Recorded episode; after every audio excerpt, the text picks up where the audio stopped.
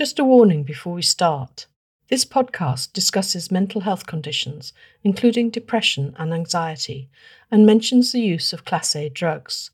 Medical News Today, part of Healthline Media, does not endorse or encourage the use of products or treatments that the Food and Drug Administration, the FDA, has not approved. Remember the 1960s? Even if you don't, you've probably heard some stories.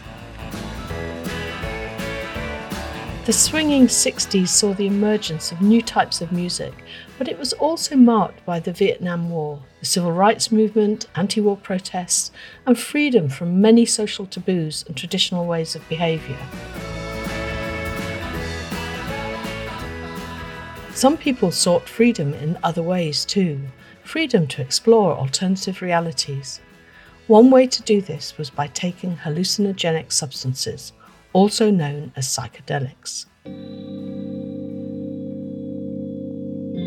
The dissociative, mind-altering state induced by drugs like LSD or psilocybin, which is the psychedelic compound in magic mushrooms, was said to free people from their existing view of the world. The drugs were originally legal. Medical trials were finding them effective in the treatment of alcoholism, anxiety, and depression. Use of psychedelics spread to college campuses and were associated with the hippie anti-war culture. In the late 1960s, fears about side effects and possibly also concerns about the associated hippie counterculture led to LSD being labelled as a Schedule I illegal drug in the US and its equivalent in the UK. Despite this, some 20 million Americans are estimated to have taken LSD at least once in their life. These regulations put an end to the early medical research into using psychedelics for mental health conditions. So, why are some experts researching the use of these drugs again? This is In Conversation from Medical News Today. I'm Dr. Hilary Geit. Regular listeners will know this podcast's all about conversations, not just between me, our correspondents and experts, but between them as well. Today, as part of Mental Health Month, we'll be exploring the latest research into anxiety and depression, and our new understanding of the neurological mechanisms behind these conditions. Does all this open up further treatment options, such as psychedelic substances? But before we start, how are you feeling? You'd probably say, I'm fine, thanks Hilary. But I want to know how you really are. 1 in 5 people have an anxiety disorder each year, and many of them are undiagnosed. If you think you might be one of them, why not ask yourself 2 questions? Now you might need a pen and paper to jot down some numbers. Firstly, over the last 2 weeks, how often have you been bothered by feeling nervous, anxious, or on edge? Now give yourself a numerical score. Score 0 for no days, several days score 1, more than 7 days scores 2, and nearly every day over the last 2 weeks scores 3. And here's your second question. Again, over the last 2 weeks, how often have you been unable to stop or control that worrying? If the answer is, I can always stop or control my worrying, of course that scores 0. Several days have been unable to stop scores 1, more than 7 days scores 2, and nearly every day scores 3. Now add up your scores. If your total score is 3 or more, you might have a clinical anxiety disorder that could be treatable. And of course, this is just a podcast and we can't advise you, but around 2/3 of people with anxiety don't get any treatment. If you think you might have a mental health condition, your doctor can advise you more on this. On today's show, we're going to start by looking at the underlying mechanisms of anxiety and depression. So joining me in conversation are Dr. Jacques Ambrose. Aloha, Hilary. This is Jacques Ambrose. I'm the medical director at Columbia University. I'm a child and adolescent psychiatrist and a clinical interventionalist. Olivia. I'm Olivia, and I've had anxiety and depression and other mental illnesses. And Medical News Today's Yasmin Sakai, or Yaz. Hi Hilary, I'm Yasmin Sakai and I'm the Global News Editor at Healthline Media. Thanks everyone for joining me. Let's start by talking about anxiety, and we'll come to depression later. Olivia, how long have you been experiencing anxiety? From as young as I can remember, really. When I was little, when you'd go to say, if my mum introduced me to dance classes, I'd feel anxious going in. So it's been from a very young age, I always remember being anxious. And do you mind telling us how old you are now? 22. Can you describe what it feels like? Do you have attacks of anxiety, or is it always there? It varies, always. If right now, I can feel butterflies inside, and my hands are sweaty, and you just feel very, on edge sort of thing. But then with panic attacks or anxiety attacks, I get very hyperventilated and struggle to breathe, and it's very, very different. Yeah, so there's different bits to it, aren't there? There's something that happens in your body. So your breathing gets fast, you feel quite sweaty, and then it's an unpleasant feeling, isn't it, to kind of feel on edge. And do you find you avoid risky situations? Is it actually affecting your behaviour as well? Yeah, it used to be to the point where I couldn't go into a shop on my own, or even going out with friends. It's very hard, if places are too busy. But I found with wearing the masks helped quite a lot to go into shops, because you're kind of hiding yourself. But there's a lot of things I have to kind of push through to get them done. You have to be really brave, don't you? Yeah. And Dr. Ambrose, listening to that, can you describe to us what is actually happening within the brain when you've got those different elements of anxiety? What goes on in the brain is actually quite interesting, because I think for anxiety disorder as well as panic disorder, there's a hyperactivation of what we call the fear network. And by fear network, I mean specific parts of the brain that includes the thalamus, the amygdala, the hippocampus, the striatum. And essentially, it almost magnified some of the sensory inputs that a person may be experiencing and portray them as something that's really, really frightful and scary.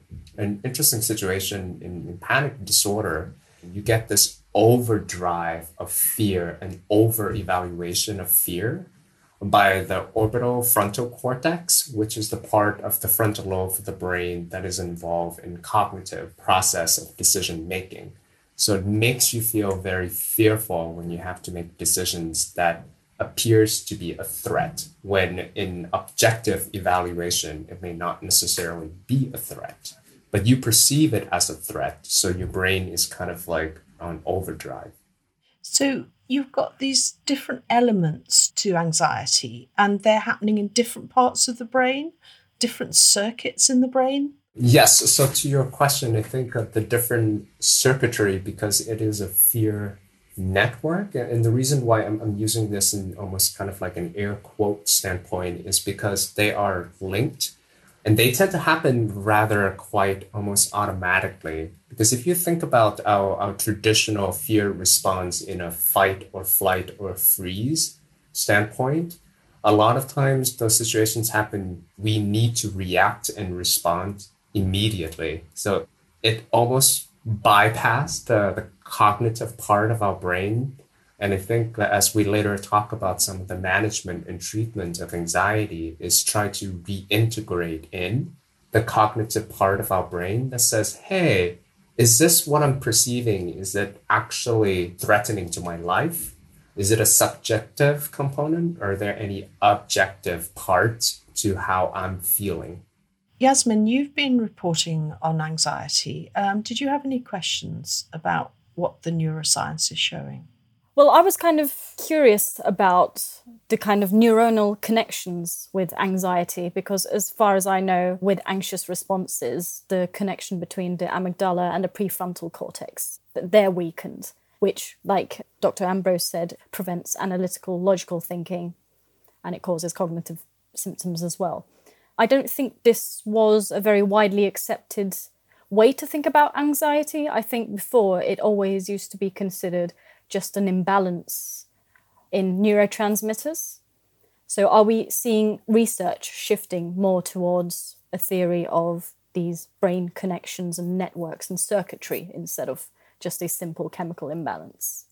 I think that's a really, really good question, Yasmin.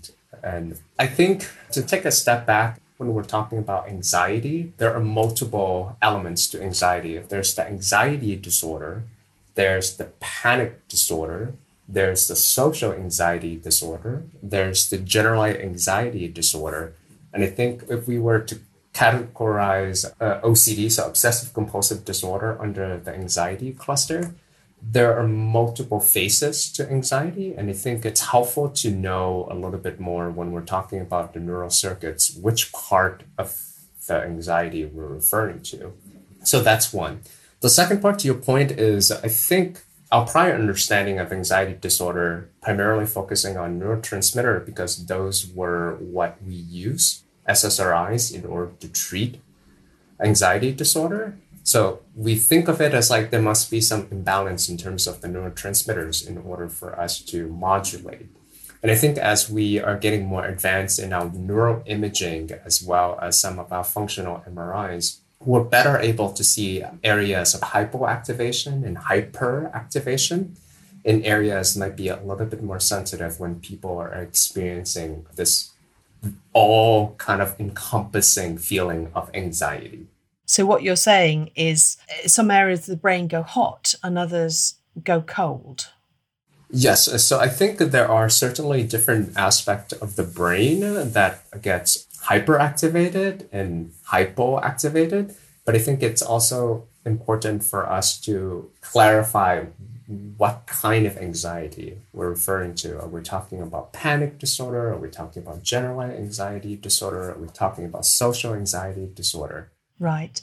And Olivia, can I just come to you? We were talking about these sort of connections and networks within the brain. How does it make you think about your anxiety when you hear it talked about in such an objective way like that?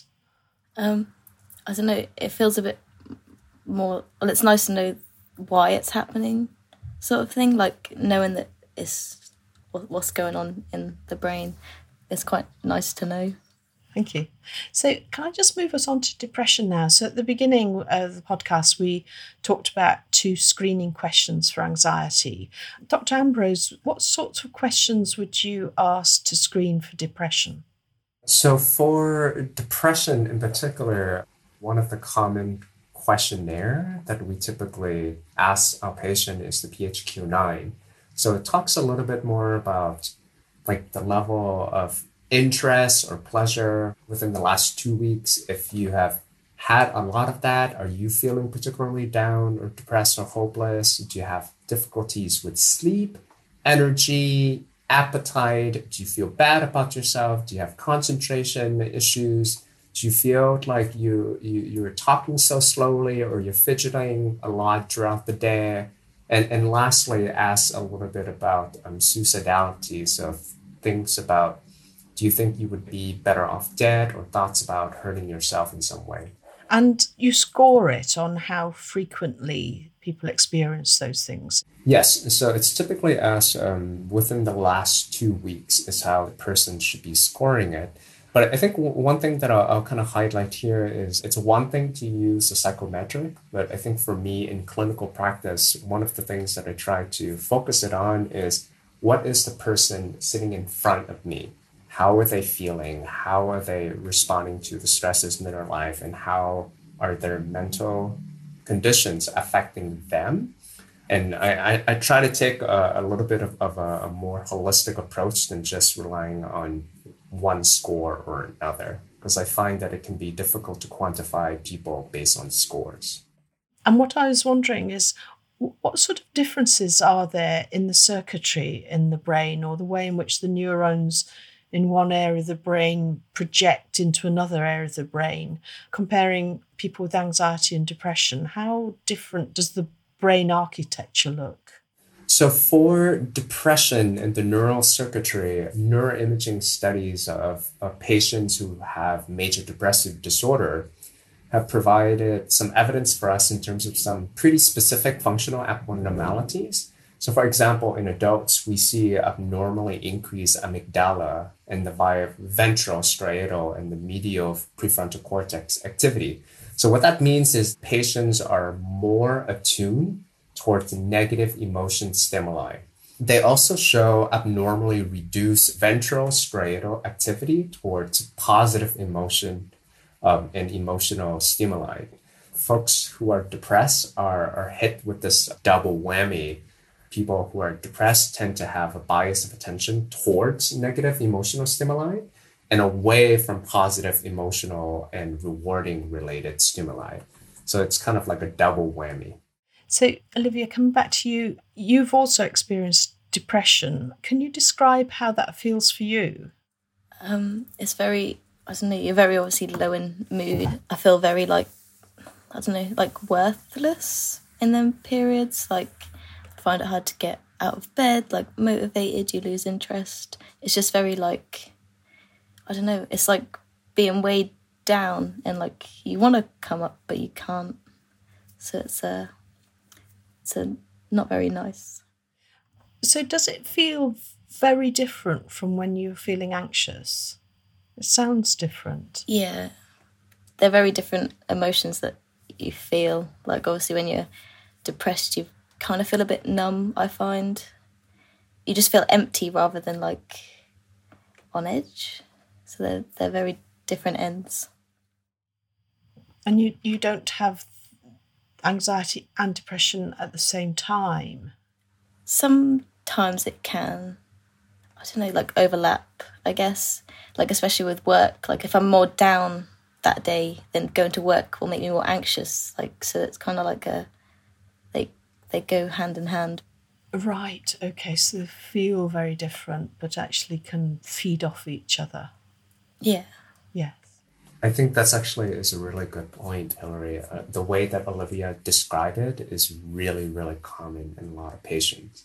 Oftentimes, patients who have been anxious for a very long time will also experience depressive symptoms where they feel almost in the futility of it. Why am I feeling so on edge all the time? I'm worried constantly, and I don't have any energy to do anything else, and thus they kind of stumble into a depressive episode. And just to commiserate and validate how you felt, Olivia, it's a very common sentiment that I hear in my patients who had to endure both anxiety and depressive symptoms at the same time. So can we just talk now very briefly just to cover the conventional treatments for anxiety and depression? Dr. Ambrose, can you just give us a brief summary of what the conventional treatments are? Sure. So the general convention for the treatment of both anxiety and depression, and I'll talk a little more specific to the condition because anxiety is kind of this broad umbrella. So I'll talk about, let's say, generalized anxiety disorder. Then for depression, because also, again, it's a little bit of a broad umbrella, I'll talk about major depressive disorder. For both conditions right now, for medication, we typically think about antidepressants. And antidepressants is actually a large class of medication that includes SSRIs, SNRIs, atypicals. And in the non-medication options, we have psychotherapy modalities like cognitive behavioral therapy, we have interpersonal therapy, we have dialectical behavioral therapy that could be helpful for some folks. And I think those components, we find that combined modalities tend to work better than one versus the other. In general, how effective are these treatments? It's a little bit of a nuanced question because depending on the specific diagnosis. So for major depressive disorder, unfortunately, what we find is that antidepressants are not as effective as we would hope. So roughly about, I'd say, half of patients will say that their antidepressants don't really work well for them. And even after multiple medication trials, about, I'd say, a third of patients will still show no response to antidepressant trials. And that's often where we look to different modalities or combining different modalities. So, Yaz, you've been looking into conventional treatments for anxiety and depression and how they might actually work at a neuroscience level, because if you take a drug, it's going to affect the whole of the brain. And earlier we were talking about specific areas of the brain. So what have you come across? So when we look at the history of antidepressant medications and therapies, we see they're mostly focused on neurotransmitters.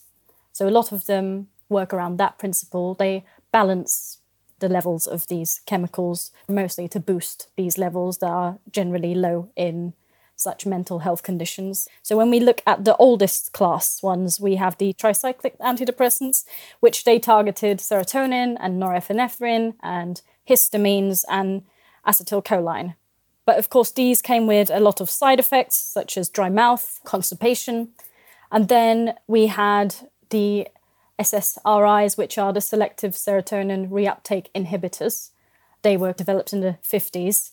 And instead, they focused on serotonin, and by kind of boosting serotonin, indirectly raising norepinephrine levels.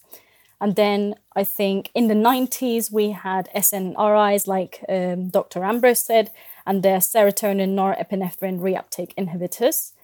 And they, compared to SSRIs, had fewer side effects. And they kind of worked on that balance between serotonin and norepinephrine, and they were a lot safer from a cardiovascular standpoint. But the problem with such medications is that they target the whole brain, and they're not really geared towards a certain circuit in the brain or certain networks. So I think that's why newer therapies like deep brain stimulation, they kind of focus on certain regions in the brain. I think Jasmine's point is really well taken, is that there's really has been almost like a paradigm shift in the way that we looked at the pathophysiology of depression. It's like we used to focus on the chemical imbalance, and now it has shifted to look at a little bit more as a disorder of synaptic plasticity as well as neural interconnectivity. In terms of, do I think that antidepressants are not as efficacious because of their lack of specificity? The answer is probably yes. It's like we don't necessarily have the current technology to be really, really targeted in the way that we're using psychopharmacologic treatments. So cognitive behavioral therapy, for example, compared to generic counseling, tends in general to actually have quite good results in terms of effectiveness. Yes, CBT, cognitive behavioral therapy, has shown to be pretty similarly efficacious to medication in the treatment of depression. And at the same time, I think the combined modality of both medication and therapy tends to have the most positive outcome. Olivia, what have you found most helpful? Well, I've been on the waiting list for the CBT for about 2 years. So it's a long time, but I get I'm doing counselling every other week at the minute while I'm on a waiting list. But yeah, they've said that I could go into the cognitive behavioural therapy to try pinpoint. So I'm excited to start it because I've heard good things about it, but I've not experienced it yet. And have you had any medication? Yeah, I've had lots of medication. I'm not on any at the minute just because all the medications I've tried have not been very beneficial. But yeah, I've been on citalopram and sertraline and fluoxetine and quetiapine, and there's my newest one, but I can never pronounce it. And did any of them help? None of the antidepressants did, but that was because it wasn't directly what I needed it for.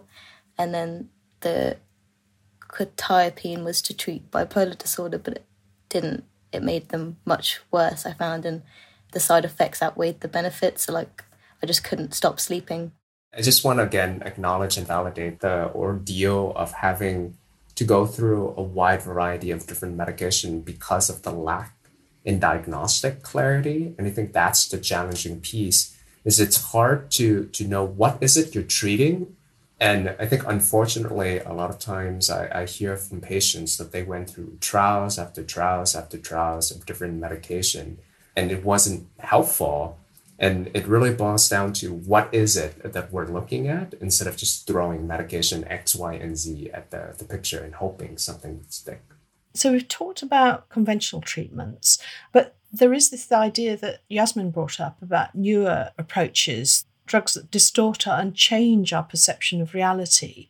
And that's been gaining traction recently. So, Dr. Ambrose, you've been using ketamine with some patients. Can you tell us about ketamine and how that works? Sure. So ketamine is a dissociative anesthetic, and it's used with a wide variety of different applications. In psychiatry, we use it at the sub-anesthetic dose. And primarily the mechanism of action for ketamine, as well as the intranasal medication S-ketamine, is involving the blockade of glutamate receptors. And it helps targets involving dopamine, as well as indirect involvement of the opioid pathways. And what we've seen is there's also a trophic model of action where ketamine produces a really rapid proliferation of dendritic spines in limbic circuits. And that helps the neurons to be a little bit more plastic. This is something that potentially have a very, very helpful antidepressant effect that are rapid. And we're talking about in the magnitude of potentially minutes to hours. That is such an important point, how quickly these new treatments can work, because it can take around 2 weeks for traditional antidepressants to have their full effect. Yaz, you've been looking one step further into the use of psychedelics in the treatment of anxiety and depression. Yes, so ketamine and psychedelics, if you don't count ketamine as a classic psychedelic, they do work differently than the conventional antidepressants. Their effect does take effect much quicker. And I think with psychedelics, there have been recent studies on using it once or twice and not ever having to use it again, because it helps create these connections that were weakened, and then this increased brain plasticity, which means it changes the brain physically. And then when this is backed by CBT, it can kind of rewire the brain. And that really helps in curing or treating the mental health condition. Tell us what the difference is between a drug like ketamine and a psychedelic. So when we talk about psychedelics, we're talking about LSD, or we're talking about psilocybin, which is the psychoactive compound found in magic mushrooms, or we're talking about DMT, dimethyltryptamine. These kind of work differently to ket because they both expand this state of awareness, but they have different mechanisms to reach that. They have different mechanisms of action. With ket, it works more by relaxing the brain's inhibitory architecture, whereas with psychedelics, it kind of overrides the brain's inhibitory architecture. So people that use in clinical trials, when they've used ketamine on patients, they've described it as a gentler kind of ease into this state of awareness. Whereas with psychedelics, it's a bit more strong. And that's why a lot of people can describe it as a challenging experience. So it can be constructive or destructive. Given that balance between constructive and destructive effects, what actually is the promise of using psychedelics as a treatment? And what do we need to be concerned about, if anything? I think for me, as a physician, I want to be really agnostic in this space and just let the clinical evidence really speak for itself. Like, I don't want to put any judgment surrounding psychedelics or any particular predilection surrounding it. My main focus is to try to be mindful of potential unscrupulous practices who are trying to take advantage of vulnerable and hurting people who are experiencing depression and are hoping to get some cure for their ailments. I want to be mindful of as well is with any kind of medication or treatment, it's an additional tool. It's not meant to be a panacea. So I think just trying to be mindful of the fact that there are unfortunately a lot of social and sociological traumas like poverty and racism that it's really hard to treat with a medication or a pill. And are there any conditions or existing treatments that people are on that suggest they shouldn't be taking psychedelics?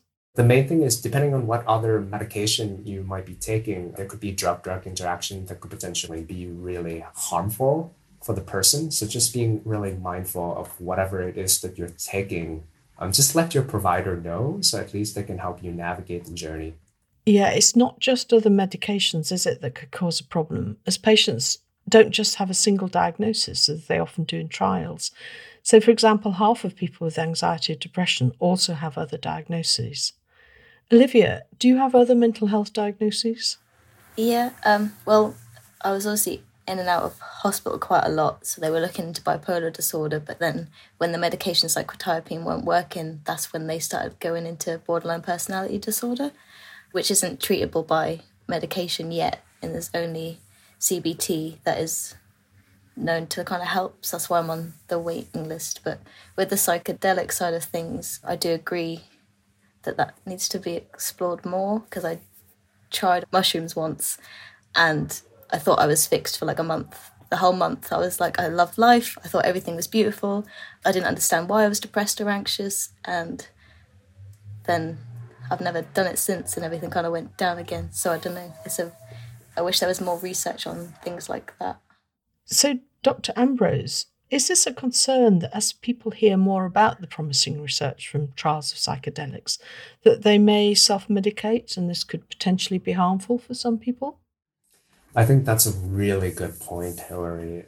I think it speaks to the larger issue that we have in our health system, actually, is that people are hurting, people are suffering, and they want that suffering to end, and they turn to medicine to hopefully give them some kind of guidance and way to help them manage their suffering. I do want to acknowledge that, like you said, some people hearing anecdotally that, this works, you should try it. And I think medicine's role is to be really rigorous and, again, truly non-judgmental in our approach in evaluating what works for the patient and leave it at that, because I think historically we've run into a lot of barriers with the connotations surrounding psychedelics and what that means and the type of people who use psychedelics. So I think dissociating that kind of negative image from the medication itself and just letting the medication speaks through its evidence, I think is the most helpful effect. One thing that I'll flag, though, is that most of our current trials thus far has been one quite small, and by quite small, I mean it's like about 30 to 50 people. So it's kind of hard to generalize to the larger population. Two, some of the trials are open label, and some of them don't even have a control placebo group. One of the largest double-blinded randomized control trial that I know in terms of looking at psychedelics in comparison to antidepressant for depression is the psilocybin versus escitalopram for depression that was in the New England Journal of Medicine. And that showed that psilocybin was helpful in reducing the patient's depressive disorder, but it's pretty comparable in comparison to escitalopram. So it's an interesting question for us right now is like, what's the true level of efficacy that we might have for some of these novel therapeutics? I read that it's hard to unpick the placebo element of a psychedelic. For example, the anecdotal effectiveness of microdosing of psychedelics that hit a craze a few years ago has been found to be mainly due to the placebo effect. It's difficult to disentangle the experience of using psychedelics, as a lot of time people describe the ineffable aspect of it as kind of like being one with the universe. That feels very, very mystical and feel very compelling for a lot of people who struggle with mental health challenges. And I think the other aspect that is hard to disentangle is oftentimes psychedelics are used in social setting. So you're in a pro-social space and you have this kind of like peer-to-peer connection that's quite hard to quantify into a pill. Yes. So yes, what I wanted to add is, so far, you can't really get treatment with psychedelics. The only way you can access psychedelic treatment is through clinical trials. And after that, even if patients had really good results, you can't kind of follow up on treatment.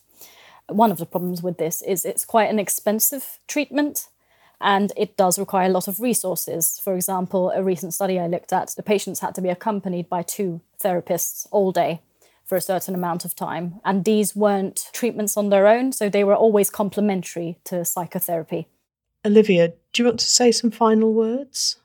Yeah, I'd like to look... Well, I've looked into the clinical trials that they run, and it'd be nice to be able to be a part of that. But like Yaz said, that once the treatment's over, there's no way to go about it. But I'd like to look into more of that route of, even if it is self... like doing. And what's the future looking like for you? Well, I kind of lost my job this week because of it. It was mainly just because where I was getting sent, they weren't very nice to me because I'm an agency worker. So the anxiety was getting the best of me and I wasn't turning up to shifts. So I am waiting. This month I've got no shifts, but next month I will. So it has affected work and a lot of things. So it is hard, but I just kind of keep going with it. I've been with, like, obviously the mental health team since I was about 13. So it is really, really long and it is quite hard to get any help. So I don't know. I think the best thing I've done is moving in to a house share because there's people around you all the time and it's very busy. So there's, like, you kind of have to do it on your own sort of thing. Well, you are one brave woman, and thank you so much for coming on the podcast. Thank you. Dr. Ambrose, Yasmin and Olivia, thank you so much for joining me. Thank you so much, Hilary, for having me on. Thank you, everyone. Thank you, Dr. Ambrose and Olivia and Hilary. Thank you. And of course, thank you for listening. You can read more about anxiety at Medical News Today's brand new content hub that brings together many resources and articles on anxiety into one place, and that's at medicalnewstoday.com/anxiety. We'll be in conversation again at the end of June when we'll all get up to speed on Alzheimer's research. See you then. I'm Dr. Hilary Guyte, and this is a High Vis Radio production for Medical News Today.